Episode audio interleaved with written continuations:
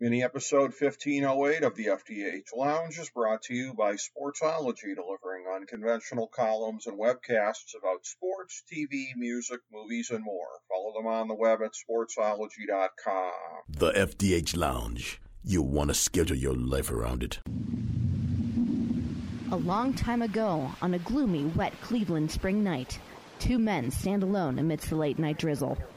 Their voices echo across the vacant station parking lot as they debate the merits of the great American radio show that have been missing for far too long. On that night, an idea was born. That idea became the FDH Lounge.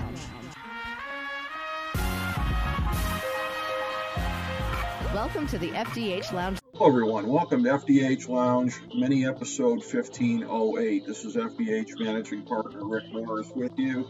And our favorite FDH Lounge dignitaries here today. Always love talking the pro graps with Jake Digman, and we are doing this. We are evaluating the beginning of the post Vince era of WWE, something that uh, many of us, quite frankly, have been looking forward to for a long, long time because uh, the product has just been absolute tripe, I would say, for fans of pro wrestling for quite some time. Thank God for AEW as an uh, uh, alternative to it. But uh, as, as far as if WWE can be better, it's so funny. There's a lot of tribalism out there. And it seems to me it's all one way. It, it's all, especially on Twitter, it's the haters. All I'm seeing from most people who love AEW is the same kind of excitement that Jake and I have right now. Like, oh my God, there might actually be two companies in North America again that are interesting watching for pro wrestling. And again, WWE is always to have their sports entertainment stuff in there. Vince got it baked in the mix uh, to where a certain amount of that will never go away. But we're already seeing the return of pro wrestling as we know and love it to WWE. That, uh, what we think it means, how far it's going to go in that direction, how good it has a chance to get, all of that and much, much more. Oh, Ricky, it is always a pleasure. Anytime I can chill in the FDH lounge with a man like yourself. And uh, again, this is uh, we got a lot to talk about here. We got a lot to get to as far as everything that is uh, going on with uh, this product, uh, the changes that have happened. It was, I believe, July 22nd when the news came down that My Vince. birthday. Oh, okay. Well, yeah. Vin- Vince was leaving, and this is one of these things of where it took until the next Monday. That was a Friday. It took until Monday for it to get to, which, yeah. So, what a birthday present for you, huh? Triple H getting to run creative. And I got to say, even then, I was a little bit, I've, I've, I'm happy right now because I've been reserved in my expectations. I didn't expect this to be a panacea. I mean, you get rid of somebody who pretty, pretty much seemed, uh, you know, senile, I would say, in, you know his his later days uh, as far as uh, his decision making, the thoughts he had on uh, you know creative directions, etc. So the absence of him is one thing, but how much Triple H is going to feel that he's got an ability to do when Vince is still the major shareholder in the company. And it's been a brilliant, brilliant thing here. For as much as people have talked about Triple H as far as him being one of the great politicians of all time, uh, safe to say he's still got it because he's talking about in these recent interviews. Oh, nobody could do it Vince's way. Vince was a one man band. What a genius. You know, collectively, we can shape a vision. It's what we have to do because we can't replace him. We can't get inside his head. We have to. So it's basically Triple H is laying out the raison d'etre for, for going in a completely different direction while, while giving Vince a reach around as he's doing it. Absolutely brilliant politics. Uh, good old Paul Levesque finally got the payoff because, you know, while uh, everybody else was drinking and taking their sodas, he was the wheelman and learning and observing and, you know, made his way through. And look at that, a new day has dawned. The uh, Who would have ever thunk it that uh, back the, the, Mc, the McMahon Helmsley era is officially a thing now. Yeah, it's a shoot, Jake. It turn it, it's, It's a a work. shoot. It's the work that turned into a that turned into a shoot. I love when that happens, you know? That's the greatest I- thing ever.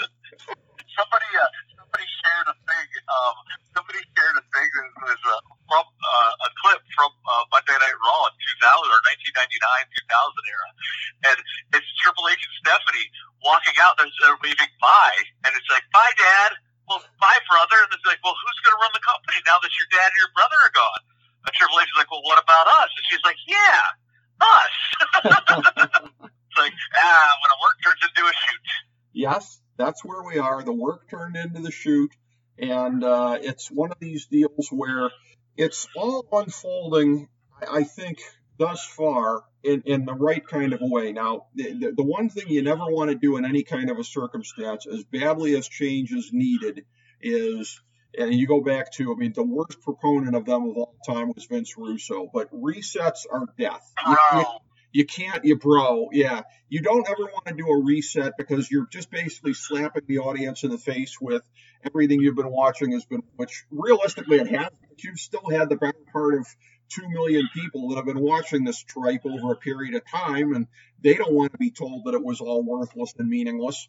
And one of the funniest things, this is one of these things of where you and I love deep, deep, deep ironies and stuff. And if you go back to the days of Mid South Wrestling, one of the biggest enemies of exposing the business was uh, Bill Watts, right? You'd get fired if you lost a bar fight, faces and heels can't fraternize in public, etc. But Bill Watts, yes, and who, however, among the old time exposed the business worse than Bill Watts. And here's what I mean by that, because you know as well as I do, because I know that one of your favorite uh, events, uh, probably from the WCW days, was Wrestle War 92. Stinger Squadron in the War Games, okay? You had, and this is right before the Bill Watts era really started, easily the top five baby faces in WCW. They pretty much let you know these are the five guys. Probably number six, but one or two tiers below is Ron Simmons. Bill Watts gets the book and he's like, F it, I don't care. Ron Simmons is my next champ. He's going to win a lottery out of a paper bag just so people think it's even more random. And then he puts him in there to wrestle, uh, you know, Barbarian, who I love, but I mean, that was mid card as hell putting that match on at, uh, you know, Halloween Havoc. So Bill Watts exposed the business. You never want when a booker takes over for it to be, oh, here's the new chosen ones. It, it's worst of all subtext when it's actual text like Jeff Jarrett in 99 with, you guessed it, Russo. Here, unsurprisingly, none of that thus far. We're hearing talk that uh, Karrion Cross might get the rocket push, might be in there with Drew and Roman Reigns sooner rather than later, but I trust that they're going to do Tony Khan style and they're going to fatten him up along the way if it's going there. You got to feed the guy some wins rather than it be, oh, the friend of the booker came in and is getting the rocket push uh, Paul Levesque being an actual student of the game where the nickname came from. You got to yes. believe that he knows all of the, uh, the, the past mistakes that have been made from situations like this. You know, it's yeah. funny you mentioned the WCW 1992. It's like a early 90s WCW is a guilty pleasure in my heart. Um, like to the point where if I'm playing like a, a 2K WWE 2K video game, I have a whole universe set up in that time era. Mm-hmm. And I think it's only because like most other people, I want to I would actually want to book it and do it right. And now, as you know, because it's stuff that whatever you the um, the Bill Watts rules, like the, in 1992, you're going to take jumping off the top rope. What is that? Right. You know, and at the same time, one of my favorite factions of all time, the Dangerous Alliance, very very underrated, very un, uh, underappreciated, I think, other than by the most hardcore fans. Yes. But tying that back in to the uh, WWE landscape right now, I agree with you that you know we're not going to see a um, you know, and we haven't yet. Okay, we're gonna take the whole deck and just shuffle it and turn it upside down. You know, we're not right. gonna do like you know, Jinder Mahal all of a sudden is the world champion. yeah. Uh, remember that? Been there, done that. Threw up on my T-shirt. Bad fever dream. Yes, yeah. bad fever dream.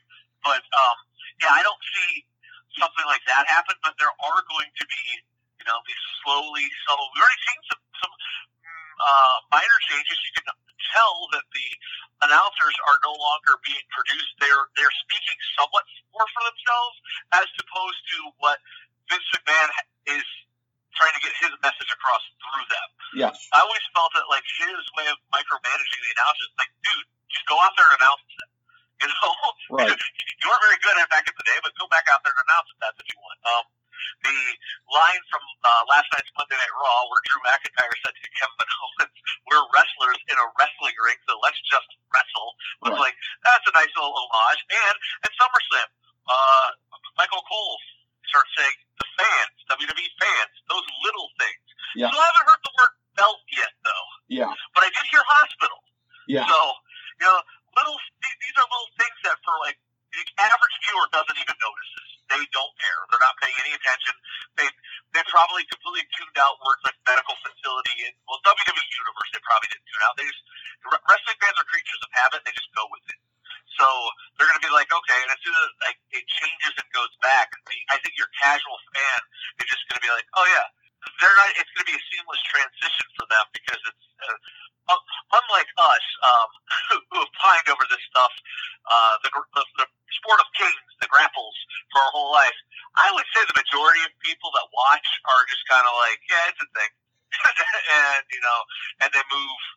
You know, they, they don't get caught up in reading spoilers and doing wonderful podcasts like this. I don't believe. I could be wrong. You know, I don't know. I haven't seen what the numbers are. Yeah, I don't know uh, about that either way, but it's one I, of these I, don't. I, don't, I, I do have to say though, there is far less casual fans than there were back in the day. So I might be completely wrong on that now that I think about it. You, you The number might might be. be a lot closer. Yeah, you might be. They ran a lot of them off, but this is one of these things where, again, so much of what they're doing right, and this is exactly what I would have anticipated in the short term and what I would anticipate going forward, is just getting the basics right. Because Vince, somewhere along the way, once he got the monopoly post WCW, stopped doing the basics. And it's a thing where, again, continuity is no longer the enemy. It's no longer one of these things where uh, you know, you fail to take into account what you've done recently and whether it's logical or not. Uh, you know, the, the old Conan line of does this make logic? You know, and, and this is one of these things where that's actually being considered again, lo and behold. And just, uh, it- it's so basic and obvious some of the things that they could have done from, like you said, loosening up the linguistics of it and not not having their stupid corporate buzzwords shoved down our throat as much as they were. Uh, storyline continuity things like that. It's one of these things where you know, it's really like the guy that, that goes to the doctor and complains of a sore groin, and the doctor's like, "Well, stop punching yourself in the groin, and maybe it won't hurt as much." They've stopped punching themselves in the groin when it comes to getting the basics right, Jake Digman. The thing that's going back to the basics though on this, it's man, the whole eh, it's Triple H went from being running the future of the company, had a path that was you know NXT, the black and gold brand. Yep. And at the time, it was like the indie, super indie fan. Everybody loved it. Like you know. Survivor Series 2009, where NXT invaded the main roster, and dominated on the on the pay per view. It was like, okay, we have an idea of where we're headed to, and then Vince McMahon wakes up one day and just decides, you know what? Nope. Well, it was probably right after Tripp's heart attack. And then, nope, we're changing everything. It's like, I don't like any of this stuff, and blah, blah, blah, blah. And even at that time, I'm, I'm, I'm like going, you're 70 some years old, man. You know, you eventually got to look beyond the, the, the hanger-ons, which, uh, um, as was announced today, uh, future, enjoy your, we wish you the best of luck in your future endeavors, Mr. Johnny Ace. Right. Um, uh, that I, I, one can only assume Bruce Pritchard is not far from around the corner, uh, not uh, much further down the road. And dare I say, and dare I hope, take Kevin Dunn with you as well. If we're going to do this thing, start over something with. That is where you can start over with a whole fresh new set of ideas, which is what Triple H was starting with his ideas for NXT. What he was, the, the vision he had there, which uh, weirdly ended up becoming a, somewhat a variation that turned into AEW. Um, every time I watch AEW, you can see a lot of the old names that were over and stars that Yeah. Triple H introduced to a broad audience on NXT. So now every single thing that they had built up got completely derailed to go with, quite frankly, was an archaic idea of let's train these guys ourselves. So they all wrestle the same thing, the same style. And it's like people want variety. People want things that's different. You know, they, so one of the reasons why why uh, Black and Gold NXT worked. It's the reason why AEW works. Heck, it's the reason why Ring of Honor has worked for so long. We don't want every single match to be Brock Lesnar versus Roman Reigns. Right. You know, there has to be sort of, and, and, and it doesn't have to be okay. Well, we have Rey Mysterio; he's our Hispanic guy. That's covered. Like, Right. no, you know, do a little bit of changes that, unfortunately, now all that work, years and years of build-up, got completely wiped away. Which is how you know none of this was. Well, we all know how it came down, but none of this was in the pipelines nor in the plans for Vince to leave ever, because uh, I'm, I'll just say it, his ego wouldn't allow for that to happen. Right. Um, now he's got Triple H has to completely reestablish the developmental brand into as well as the um, the main rosters, and it's I think the rebranding into I guess it would be NXT. Would we figure out 4.0 or Yes. 5.0? now at Something like that. Yeah. Um, something like that. Yeah. But for the sake of WWE continuity, uh, NXT 3.0, which is just take it back to what it was before. Uh, it, it just I think that's going to be more of a transition than the main roster itself. I really do. Because the main roster itself, the guys are all professionals. They've been around. They know what to do. And you got uh, the developmental brand now. He has none of the, the tools that he was using, and not not only that, he doesn't have any of his coaches that he had from before. Right. Like the biggest loss on this, I firmly believe going forward, is William Regal. Yeah. Had William Regal still be director of talent relations, Well, yeah. you know, transition put him in there perfect. Done. Yeah. It just it absolutely baffles me that you they had a whole system in place and it was working and fans were behind it. When guys, NXT guys, they got a call to the main roster. Fans would pop. They would know who they were. They'd see them and go, okay, I saw them on this show. Now, for the past couple of years, and this is the thing they're going to have to erase from the fans' minds, is you see somebody on NXT, on freaking USA, and then they debut on the same channel on a different show with a different name. And it's like, wait a minute Yeah. then it goes back to your whole thing with with uh, Vince McMahon. Nobody remembers two weeks ago. Apparently, nobody remembers yesterday. Well, yeah, and that's where again, uh, let's not forget Samoa Joe as well. Samoa Joe would be very instrumental Yes. in this system as well. Probably, you know, a sidekick to uh, William Regal and helping to run the uh, talent relations and developmental. We talked about the very same time when we were joking about NXT 4.0 or whatever it was, where I said to you, and this is this is much along the same lines as the uh, the, the great Walter line from the Big Lebowski. Say what you will about the tenets of National Socialism, dude. At least it's an ethos. I was like, say what you will about this NXT 2.0, but it's going to be congruent with the main roster direction because for all these years, every time a guy would get called up, we would all hold our breath until we got blue in the face, going, "Oh my God, I hope Vince gets it with this guy and doesn't ruin him." And Vince ruined star after star after star that he was fed on a silver platter by Triple H. And it's one of these things where, you know, you talk about this as far as you know Bruce Pritchard and uh, uh, Johnny Ace, those guys being in there. Keep in mind Pritchard's last run was up until I think 08, which was when he got whacked. Okay, so I was looking at this.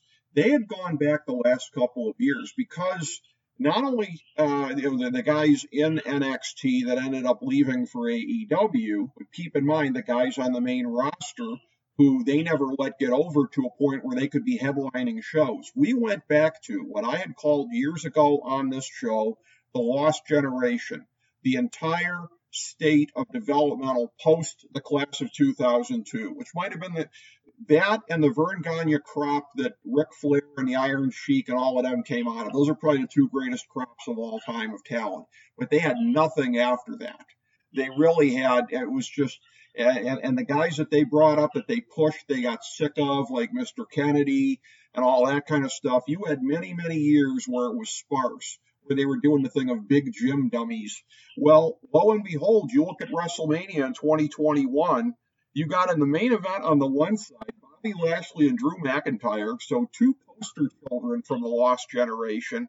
And then on the other side, you did have Roman Reigns, who does fit uh, under the newer developmental, albeit just barely.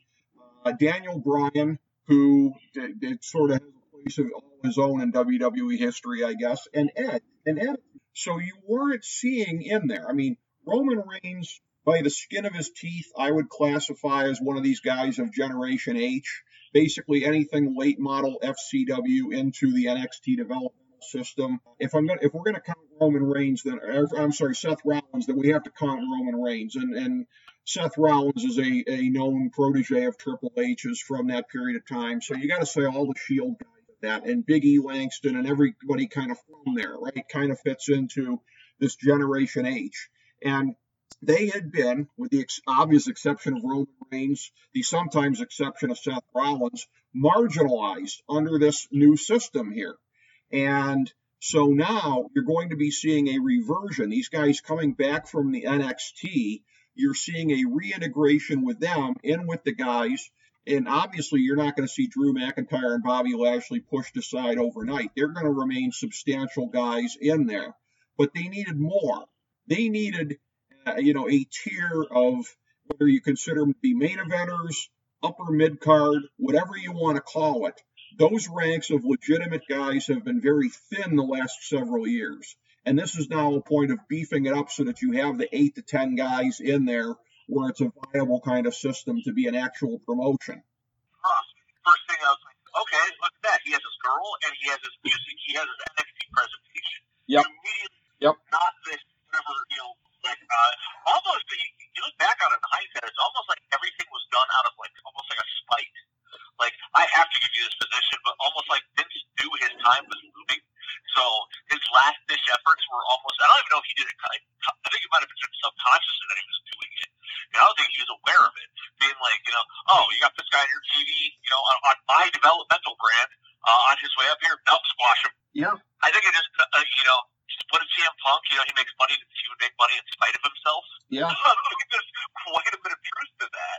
And it'll be nice see names that are, you know, that can be available that Tony Khan hasn't gobbled up already. And there's some out there that can still come in. I mean, dare we say, you know, a Bray Wyatt would be a Triple H guy Yeah. under the Generation H, you know, uh, um, you know, cultivated the whole uh, Wyatt family persona. Yeah. That was another one butchered on the main roster.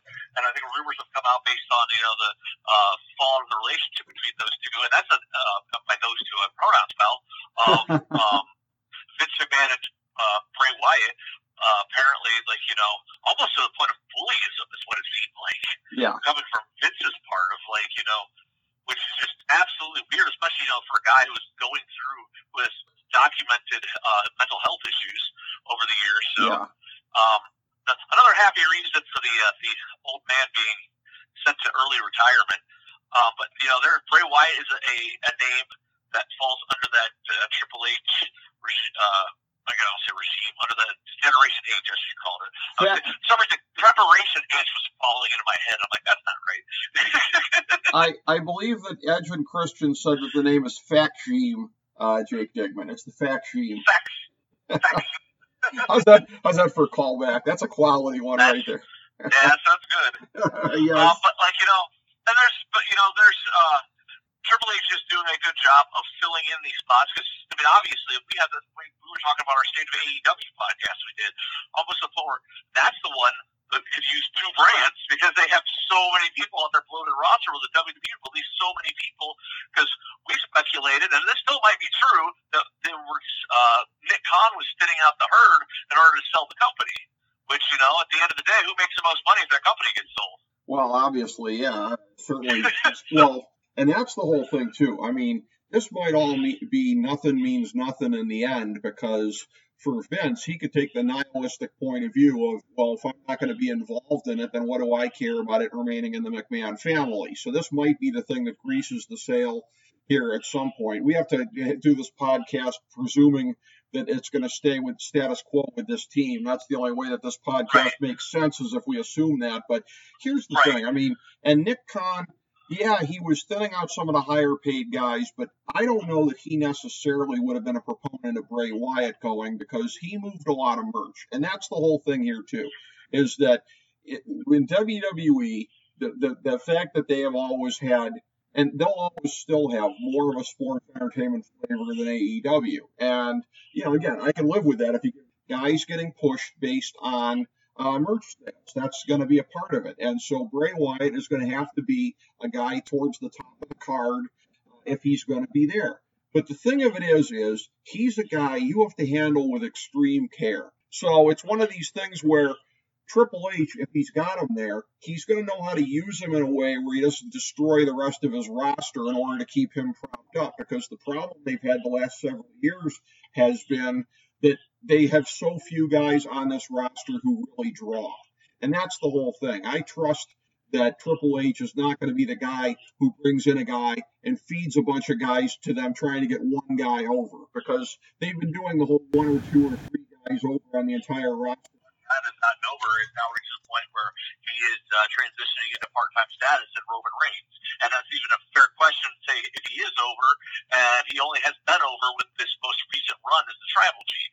It took a heel turn to get him to the, to the level where they wanted him at. Um, other than that, it's like you know everybody else. Like who is your who is the top baby face? I mean, is it Drew McIntyre by default? Because there's really, I mean, I I think it is, but that's only like again because there's I can't think of any other option. Though I mean Cody Rhodes, He's but but he's on the currently on the shelf. Yeah, And he's on the sidelines. So right now, I mean, those are your. Uh, anybody else? Pat McAfee is he number three? I mean, you know, listen, he he might be. And here's the thing with Cody is that people are looking at it like, well, might there be any heat because of the throne stuff, you know, in AEW and whatever. But here's the thing, though, I don't think Triple H is going to let that be an issue. But what was shocking to me, I think I've said this on the show, it was shocking to me. Not so much that Cody got over in WWE, but that they let him get over with the complete AEW presentation uh, the music, the, the same persona, everything, because that was very un-Vince like to do that. And that was always a thing. You were always waiting for the other shoe to drop. Like at what point, because Vince has done this with Triple, or with, or with not Triple H, obviously, but uh, with CM Punk, with Daniel Bryan, of where, okay, I'm going to go against my instincts for whatever period of time. And with Cody, there was always the sense that Vince at some point was going to get sick of pushing something that wasn't his creation. And now that won't be the case. That impediment won't be there. There will be no ceiling on Cody. And listen, there are some people that are going to say there wouldn't have been a ceiling on him anyways because he was doing so well. So I don't know. We'll never know how it would have played out in a Vince world uh, coming back. But coming back into the Triple H world, I think things can only get better and better for him. But this is a thing when you look at it of where you know, I had said a minute or so ago here, and I, I want to amplify this and clarify my point of where things haven't been going so well. I, I can already all of the Twitter trolls out there. Well, wait a minute, Rick. They've been doing their best financial the last couple of years. Here's the thing: is that that's been a short-term deal, Jake, of where they've been able to leverage the networks because the networks are going to declining ratings all the way around as the, the universe of options is expanding, and Saudi Arabia to an extent, the networks and Saudi Arabia are basically like the money marks of old, essentially. A matter of fact, what are the Saudi shows, if not bought shows, right? Isn't that what promotions would do a lot of times sometimes, is sell a show to a local promoter and they would, you know, have to take care of all the stuff there? They got the guaranteed money from Saudi Arabia and they got the money from NBC, Universal, and also from Fox, money that they were no, in no way shape or form assured of getting you know that much or more the next time around as their ratings kept coming down. So everybody kept pointing to the short term of where, oh, you talk about all these things, you marks talk about all these things. It's not hurting them.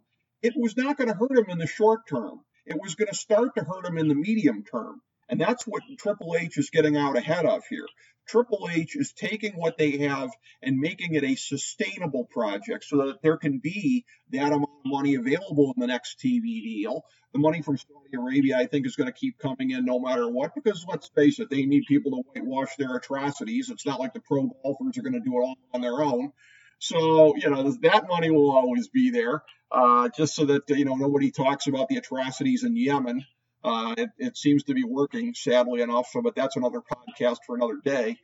But the, the networks, the, they are basically the money marks that weren't always going to be the money marks, Jake. At a certain point in time, you have to start turning it around and giving them better ratings if you want the next deal to be better.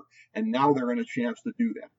Hopefully, they do if you're a, a, a diehard WWE fan, because as you mentioned, you know, the, the I, do I do like, by the way, the analogy of them being a, uh, the old school money marks. That is, a, I, I didn't really think about that, but it is hundred percent true because they're signing these billion dollar deals, and then you know, even even at the peak of the Attitude Era with the run of Stone Cold and The Rock, I don't think they're getting that the return back. That being the networks on this investment. Right. I really don't. Bubble. They just ballooned so high. You know, you look at the um, you know, the average salary of a major league baseball player, yeah, and whatnot, or even a low end. Some of these low end guys is just like holy camole. But again, that's another podcast for uh, for another time. Yeah. Um, the benefit to getting these, you know, um, these billion dollar deals and retaining them to a certain point is when talent is available and to be able to compete in Tony Khan being able to sign guys and having the money to sign people away and being smart about it and signing them to long-term contracts. So he doesn't have to worry about, you know, pushing a guy for three years and then all of a sudden the dude's leaving and, uh, you know, it's time um, to go, you know, basically you're up, up a river. Yeah. the guy you built up the whole time is gone.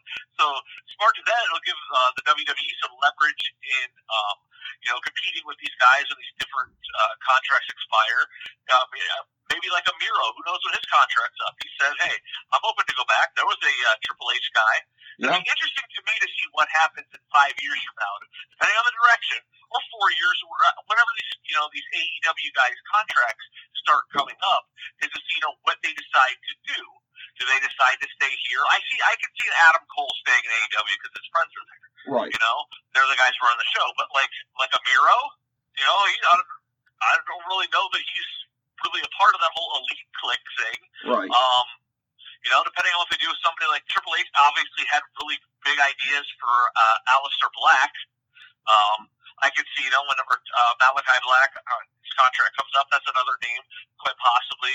It, it'll just be an exciting time and interesting to see what happens. I do want to, if you don't mind, I do want to circle back though. We were talking about. Do you agree that you don't believe that Bruce Pritchard is long for this new uh, regime? Correct. Uh, I agree with that because I don't think he fits in with it very well. He seems like the kind of guy who tries to be a chameleon. So I'm sure at this point in time, he's probably telling them all the stuff they want to hear and everything like that. But uh, the whole Vince Yes Men is going to get thinned out. The, the herd is just going to be getting thinned out. Uh, and no, that's not a Jim Herd reference. uh, symbolize a completely different direction and something could be just as huge as Vince, not, not as huge as Vince, but near there is Kevin Dunn leaving. yes. Because Kevin Dunn's fingerprints have been all over this program, or the point they're all homogenized and look exactly the same. Camera There's cuts. really Yeah. no difference.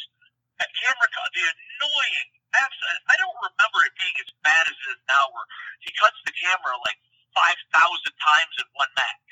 Like, the quick cuts. It's like, okay, stop doing this. and, and just give it, like, you know, get somebody else in that director's chair that can show a different vision. And it's a little thing like that that will come across to the audience. 'cause They don't even know that it's there, your average viewer, but it's so huge in the overall perspective of, hey, we're doing something different. Show a different camera angle, you know? Have them coming from a different side. Do different things. Let people look down the camera. Look right into the camera like they did for every single time in the history of professional wrestling up until the past like 15 years or whatever it has been, past 20 years, where all of a sudden Vince McMahon's like, yeah, like it looks fake if you're looking down the camera, which I'm fairly certain it comes from Kevin, came from Kevin Dunn. Right. So it's like that needs to go. Well, that is yeah. that's, that is a subtle change, but it'll also like you know it'll show the audience themselves like you know, hey, we're watching something different here. Well, sure, sure. Kevin Dunn is just pure crap. I mean, it's one of these things where when you're directing style, okay, when when it comes from looking at a strobe light and saying, "Oh, you think you got some movement on your fastball? I'll show you something, Mister Strobe Light." That's not a good approach. No, no, not at all. And it's like almost to the point like it's like if you're not epileptic, it might make you epileptic watching some of these. Like, It okay, might. just sl- like just slow this stuff down. But all, even more importantly than that, I think it's also like what Kevin Dunn represents. Yeah, he represents like the old regime. Same thing with with uh, Bruce Pritchard and those guys. They represent like they're they're glad glad handing yes men. yes, And it's like, you know, whenever a new president comes into the Oval Office, you know, all the old presidents then lose their job. That's just how it works. Whenever anybody comes in and takes over a new company, you know, if a, if a company hires a new CEO or whatever, a man in charge, over time, it's his people that get put into the most prominent of roles. Those two, Kevin Dunn, more importantly, will always be a Vince McMahon person, a Vince McMahon guy, to the point where, you know, you, you know they're on speed dial. You know they're talking to each other. And we, let's be realistic, too. We know that Vince McMahon is currently right now a WWE, un, uh, an unofficial consultant to what's going on. yes, I don't for one second believe he just went, went away and he's sitting at home and, browsing TV going, oh my God, this is great. Why didn't I watch this years ago? right. I don't, I don't, I don't see this happening. so he might not be on there. He might not, be officially, you know, employed by the company, but I, I see we're seeing Vince right until he is physically or mentally incapable of doing so. Um, right as of right now, uh, uh, unofficially, uh, Vince McMahon is in the old school Pat Patterson consulting mode, or George, who is it? Um, uh, um, no, it's slipped my mind. The, the promoter from uh, Georgia that Vince had on um, salary for years. Just so he Oh, wouldn't go. Jim Jim, Barnett. Jim Barnett. Jim He, Barnett. just had him. He just had him on. He just had him on the payroll so that he wouldn't go work for anybody else. Yep, my boy. I guess uh, Jim Ross. Oh, Jim Ross does a really good impression of him.